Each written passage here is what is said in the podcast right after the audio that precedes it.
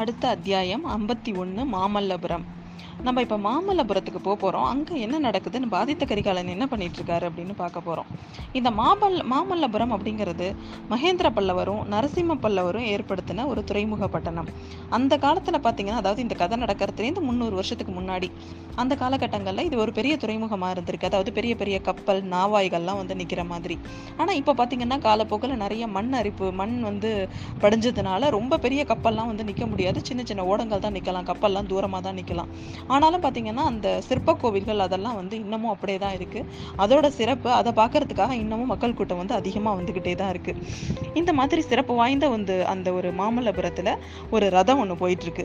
அந்த ரதத்தில் ஒரு மூணு பேர் உட்காந்துருக்காங்க அவங்க மூணு பேரும் யார் யார் அப்படின்னு பார்த்தீங்கன்னா ஒன்று நம்ம பெரிய இளவரசர் ஆதித்த கரிகாலர். அதுக்கு அடுத்தது பார்த்தீங்கன்னா கூட இருக்கிறது அவங்க அவங்க கூட இருக்கிற இன்னொரு ஒருத்தர் திரு திருக்கோவிலூர் மலையமான். அதாவது மலைநாடு அப்படிங்கிற நாட்டை வந்து ஆட்சி செஞ்சுட்டு இருந்தவர் அது கொஞ்சம் சுருங்கி மிலாடு அப்படின்னு ஆயிடுச்சு. அதனால இவர் பேர் மிலாடுடையார் அப்படின்னும் சொல்லுவாங்க அவரை. அவர் வேற யாரும் இல்லை. நம்ம சுந்தர சோழரோட ஒய்ஃப் வான வானமாதேவி இருக்காங்கல்ல அவங்களோட அப்பா அவங்க. அதாவது நம்ம ஆதித்த கரிகாலனோட பாட்டனார்.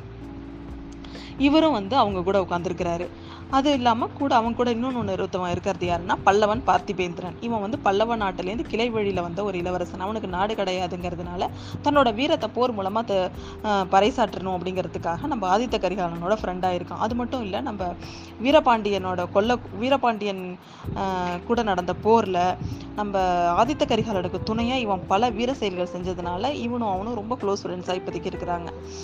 இவங்க மூணு பேர் தான் வந்துட்டு இருக்கிறாங்க. அப்போ வந்து பார்த்தீங்கன்னா எதை பற்றின பேச்சு அப்படின்னா இப்போ நம்ம பழுவேட்டரையர்களோட ஆஹ், நடவடிக்கை பற்றி தான் மூணு பேரும் கோவமாக பேசிட்டு வராங்க.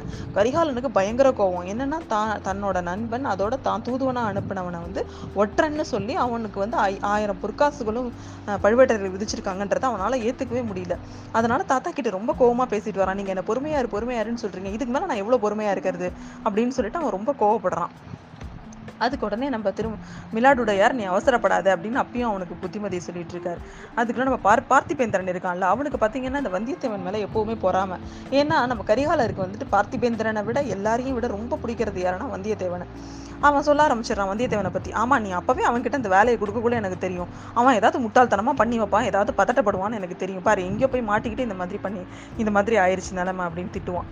உடனே அவனுக்கு கரிகாலனுக்கு கோவம் வந்துடும் உனக்கு எப்போ பார்த்தாலும் அவனை பற்றி குறை சொல்கிறது தான் வேலை. அவனுக்கு புத்தி இல்லைன்னா வேற யாருக்கு தான் இங்கே இருக்கிறவங்கள புத்தி புத்தி இருக்குது அவன் வந்து நான் என்ன சொன்னேன்? எப்படியாவது அப்பா கிட்ட தனியாக இதை கொடுத்துருன்னு சொன்னால் அதை அந்த வார்த்தையும் அவன் காப்பாற்றிட்டான் நீ அவனை பற்றி முதல்ல பேசுறதை நிறுத்து அப்படின்னு சொல்லிட்டு தாத்தா கிட்ட கேட்குறான் தாத்தா நீங்கள் எனக்கு பதில் சொல்லுங்கள் இப்போ என்ன பண்ணலாம்? எனக்கு வந்து அப்- நான் வந்து போர் செஞ்சு போர் படையை திரட்டிட்டு போய் நான் வந்து அப்பாவை கூட்டிகிட்டு வந்துடலாம்னு நினைக்கிறேன் அப்படின்னு சொல்கிறான் உடனே அதுக்கு திருக்கோவிலர் கொஞ்சம் பொறு மலையமான் என்ன சொல்கிறாரு கொஞ்சம் பொறுமையாரு நான் யோசிச்சு சொல்கிறேன் எனக்கு இந்த ரதத்தில் பேச முடியல. அதோ வந்துருச்சு கரை. நம்ம போய் அந்த கரை இதில் பீச் அதாவது அங்கே உட்காந்து பேசலாம் அப்படின்னு சொல்கிறாரு அவர்.